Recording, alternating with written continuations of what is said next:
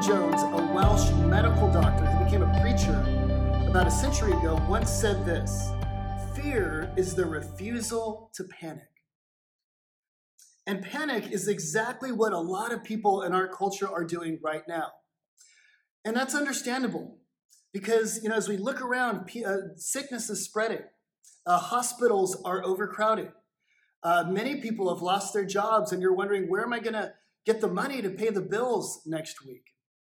Uh, the politicians are disagreeing about what to do to solve all of this, and nobody knows when it's all going to end. And this panic creates a culture of anxiety and fear. And many of us are, are kind of living, we're kind of swimming in low grade fear right now. Uh, you know, so you're, you're more irritable than normal. Uh, you are you're waking up at night. You can't you can't sleep uh, very well. Uh, some of us are are obsessively scrolling our social media feeds. But let's be clear: the coronavirus did not create the fear and anxiety. It simply revealed it. It simply exposed what was already there. You know, many of us are rid- ridden with fear and anxiety. It's just kind of our posture towards life. Some of us are in situations right now that are just terrifying us. And so uh, we are ridden with fear over illness, maybe over failure. Some of us are uh, deathly uh, afraid of abandonment. Some of us are afraid of death. And the list goes on and on and on. And so, what I want to do this morning is in this culture of fear, maybe panic, I want to encourage us as the people of God to be calm. I want to encourage us to look to Jesus Christ in faith. You know, the most common command in the Bible is do not be afraid. So 366 times throughout the Bible, God tells his people, do not be afraid. But how do we do that? How do we obey that command? It's hard, isn't it? I mean, especially when things are spinning out of our control and we're dealing with, with things that are, that are so above us and beyond us. How can we not be afraid? How do we trust Jesus? How do we uh, refuse to panic? when everything is out of control? Well, in order to kind of look at that question, I want to uh, go to Matthew or Mark chapter 4. And we're going to look at a time when the disciples were in the middle of a storm. And we're going to see how Jesus encouraged them and called them to have faith instead of to panic. And so uh, let's jump into the story today. This is Matthew 4, or Mark 4, uh, beginning in verse 35. Now it says, uh, That day when evening came, he said to his disciples, Let us go over to the other side. And leaving the crowd behind, they took him along just as he was in the boat. And there were also other boats with him. And a furious squall came up, and the waves broke over the boat so that they had, were nearly swamped. So the story opens up, and we see the disciples are panicking in the middle of a storm. And there's a good reason why they were in a panic. You see, this was a very large storm. And uh, the Sea of Galilee was actually known for having these huge cataclysmic uh, storms, uh, hurricanes that would arise. Uh, the, the, the, Sea of Galilee sat uh, 700 feet below sea level. And about 20 miles to the north was Mount Hermon, which was 9,200 feet above sea level. And the cold air from Mount Hermon would come down and it would clash with the warm air right over the Sea of Galilee, and it would create these massive storms. But this storm must have been a doozy. It must have been unusually big because in Greek, it's literally called a megastorm. And we see here that uh, the disciples, these guys were all experienced fishermen. Even these experienced fishermen were terrified. And it's because this was a storm that was, in some sense, novel. Uh, it was something they'd never experienced before. It was bigger than any of them have ever uh, had ever dealt with before. This was something new. And we're often uh, terrified when we experience new problems, new circumstances, new challenges, where there is no script to adjust to the new normal. And so they didn't know what to do in this situation. It was all brand new, and so that caused them to panic. Another reason why they were panicking is because they were completely out of control. Uh, this storm was, uh, it says that it was, the water was filling the boat. They, they all thought they were going to die. They were, had exhausted all of their resources and they were spinning out of control. Have you ever noticed that fear is always related to control? When you feel like you are losing control, that's when you panic. When you feel like there's, there's nothing you can do and you've tried everything and, and it's still coming, that's when, you, that's when you're afraid. So they were out of control and it was causing them to panic. But also notice that they also were panicking because they thought that Jesus had abandoned them. So there's a question right in the middle of this storm. The disciples, uh, they wake Jesus up and they say, Master or teacher, don't you care that we are perishing? So they looked at Jesus and they said, Don't you care? And I'm so glad that this question was in it was is in this passage because many of us have been there, haven't we? You know, you're in this situation, it's out of your control, it's scary, you feel like you're gonna die, and you look to Jesus, God, where are you? Jesus, don't you care that we're perishing? Uh, the other night when I was reading uh, my kids a, a, story before they went to bed, my, my son Luke, he said, uh, we were talking about this, uh, this uh, group of people and they were going to die. And, and Luke said, Daddy, Daddy, did they perish? And I looked at Luke and I said, Luke, uh, no, they didn't perish, but where did you learn that word, perish? And he said, Well, I learned it in Sunday school, Dad. You got to love that. Sunday, you know, pastor's kids, Sunday school, this is how they talk. They thought that they were going to die, and they felt like Jesus was doing nothing to stop it. And so they're afraid. Now, I want you to see that fear is not all bad. In some ways, fear is a healthy emotion, it alerts us to danger. But Jesus stands up here and he wants his disciples. You know, fear is okay, fear is kind of a reality, but he doesn't want them to panic. He doesn't want them to be ridden with anxiety. He doesn't want this fear to dominate them. And so he stands up, he wakes up, and notice he does two things. First of all, he calms the storm. This is in verse 39. He got up, he rebuked the wind and the waves, and he said, Be quiet. And then the wind died down, and it was completely calm. And then he looked at his disciples and he says, Why are you afraid?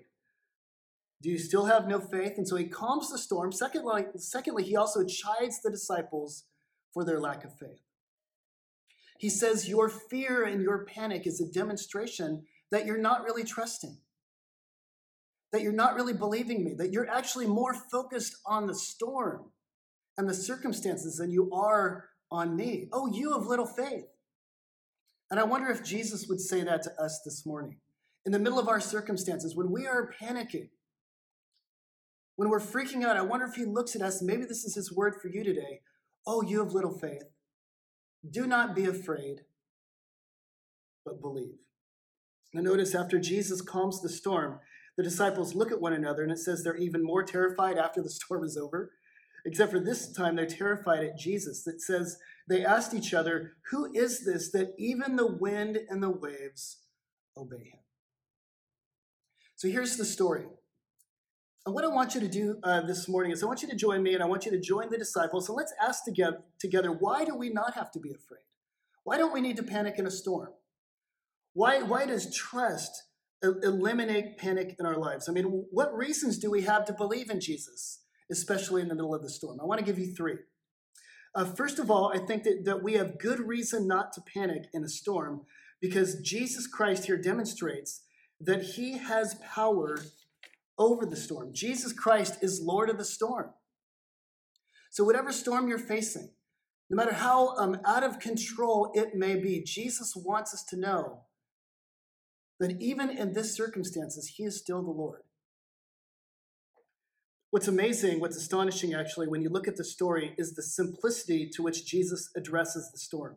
It says he looks at the waves and you know, he doesn't roll up his, his sleeves like Gandalf and wave his wand around. He doesn't do any incantations. He simply, you know, he simply looks at the storm and says two words: "Be quiet." In other words, he tells this, the raging hurricane to shut up. He speaks to the storm the same way I speak to my dog, uh. And what's even more amazing is the storm obeys Jesus Christ's voice. He simply speaks a word and the storm goes away. Jesus Christ demonstrates that he has power over the storm. He is the Lord of all creation. He speaks a word, and whatever circumstance we're in, he is over it. He's in control of it. And he wants us to know that he is Lord of the storm. He is Lord of our lives, no matter what's going on. And the problem is, is uh, when we're in circumstances that are beyond our control, we feel like nobody's in control we feel like you know, we're not in control. That must mean that nobody's in control. But here Jesus demonstrates that even though we are not in control of this world, He is, and that is actually a good thing. There's a story of Martin Luther uh, during the Reformation. And uh, Martin Luther had a good friend. His name was Philip Melanchthon. And, uh, you know, uh, during the Reformation, this was a dangerous time and things would often get crazy. And Philip Melanchthon, he was Luther's good friend. He was much younger than Luther. He was actually a lot smarter than Luther, or at least he was more of a scholar. And he was also a worrier.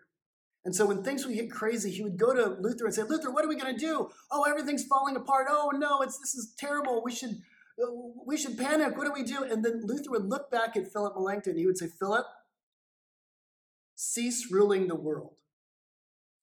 In other words, he would say, Philip, let God be God. Philip, you're trying to rule the world and you're not qualified for the job. And I think God would say the same thing to us right now. Whatever you are freaked out about,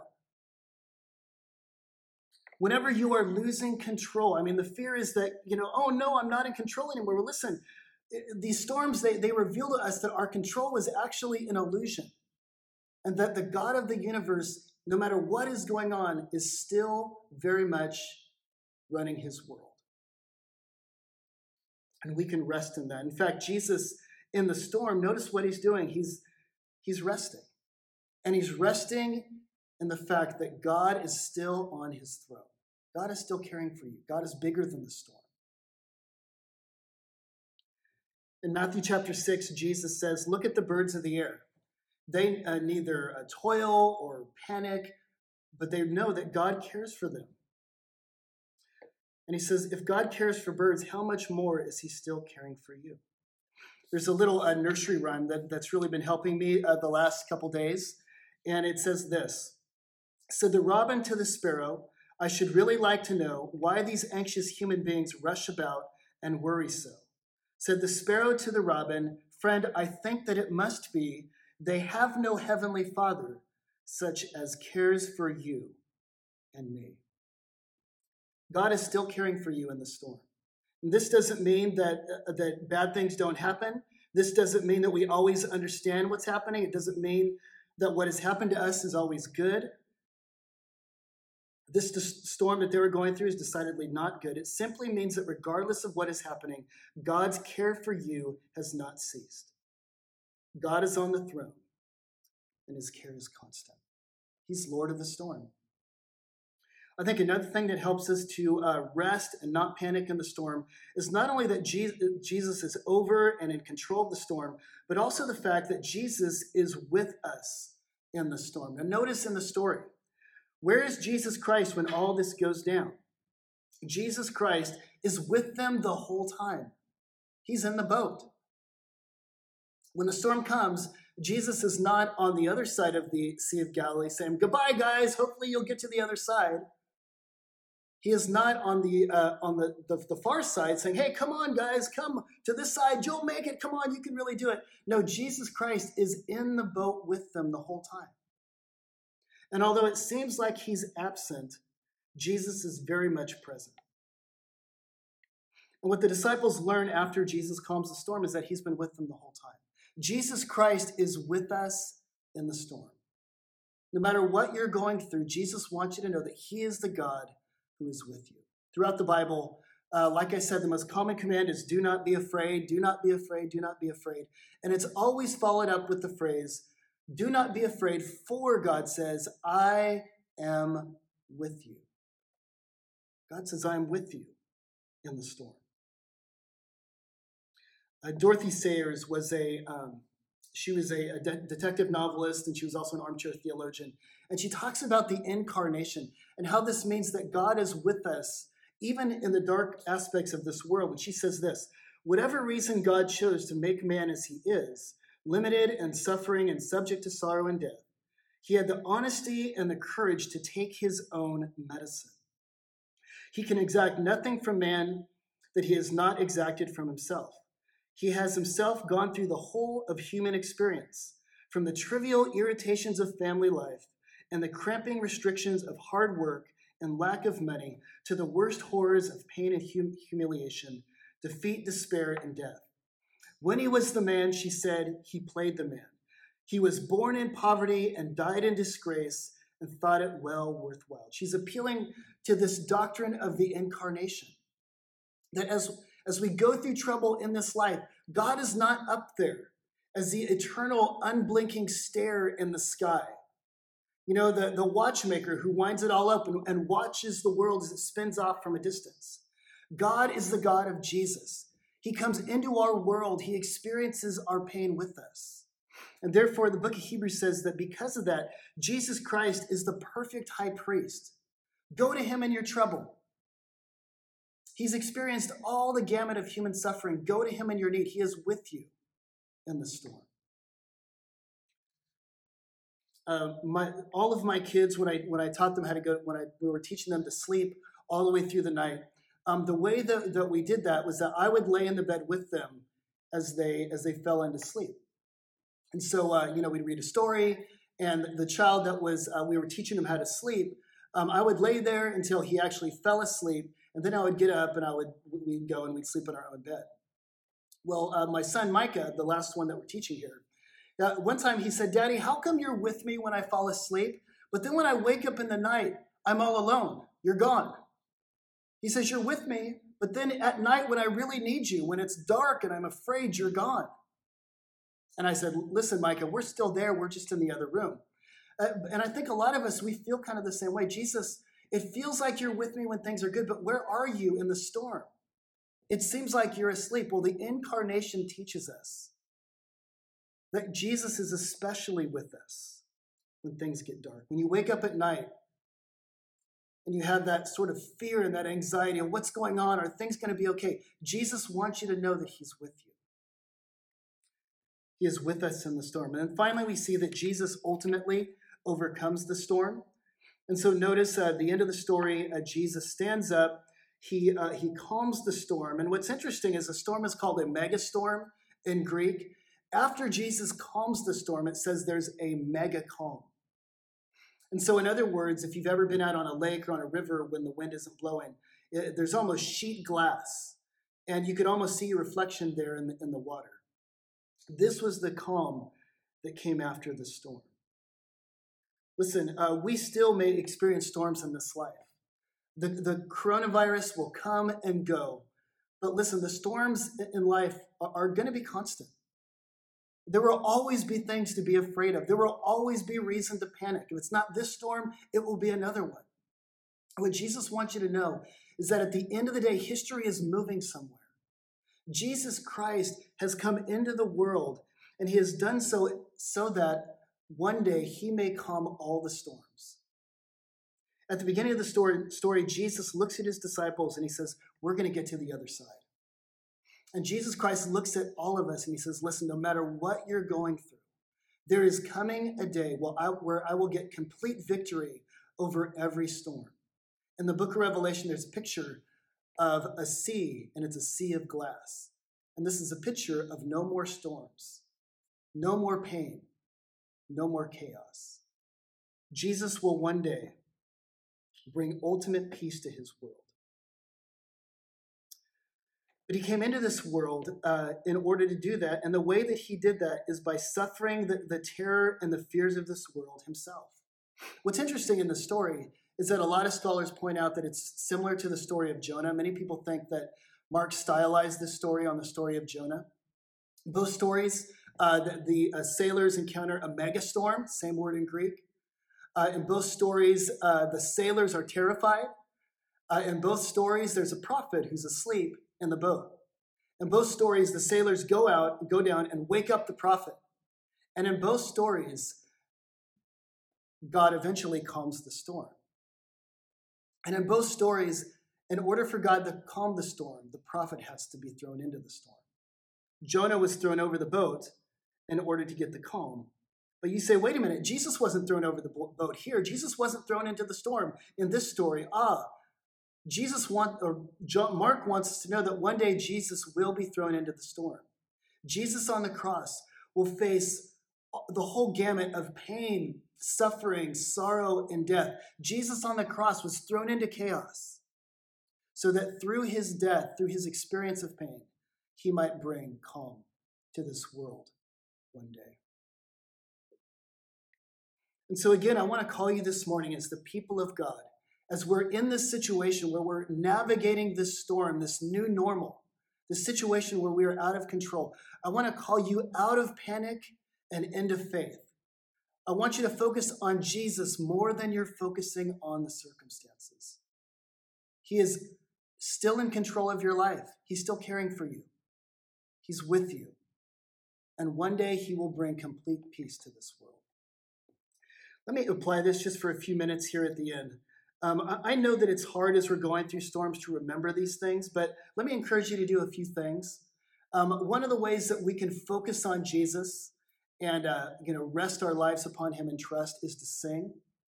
Don't forget to worship during this time. During worship, we focus on Jesus and we remind ourselves of how big and how awesome and powerful He is. So sing.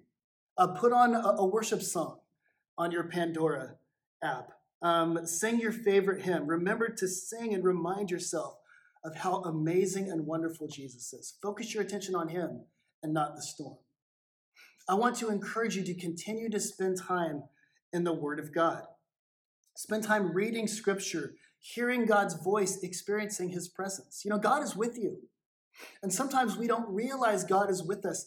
And, and sometimes what we need to do is open our Bible and remind ourselves of of who He is and hear His voice um, speaking into our circumstances. Continue to read the Word of God. Continue to spend time with God every single day.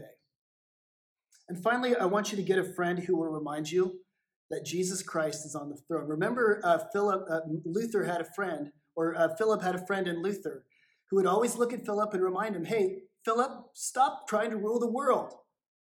Do you have a friend in your life who will look at you very directly and honestly and say, Sam, stop trying to rule the world. You're not qualified for the job. Hayden, cease trying to rule the world. You are this is God's job. He's still on his throne. Sam and Hayden are both in the room.